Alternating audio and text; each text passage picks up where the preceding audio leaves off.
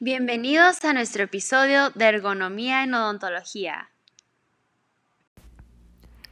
¿Qué es la ergonomía?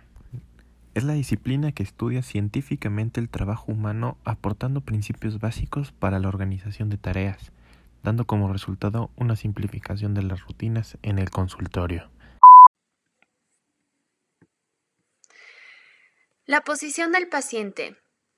Para los tratamientos se busca que el paciente permanezca en una posición totalmente reclinada.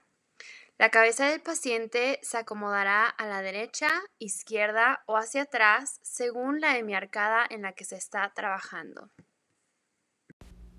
La posición del operador es en donde la silla deberá ser rodante para poder realizar cambios de posición y altura del asiento. Deberá permitir que los muslos queden aproximadamente paralelos al piso en una angulación de 90 grados. Debes de colocar bien los pies al piso. Zonas o áreas de trabajo.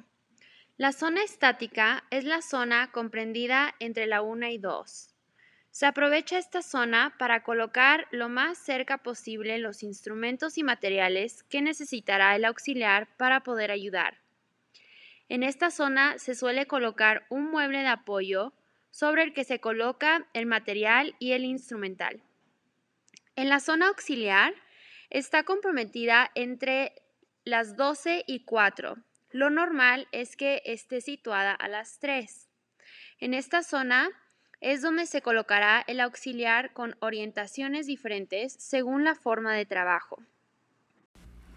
El área del operador es la zona comprendida entre las 12 o la 1 horas y las 7 o las 8 horas. Por esta área es donde los odontólogos se mueven y se sitúan para trabajar.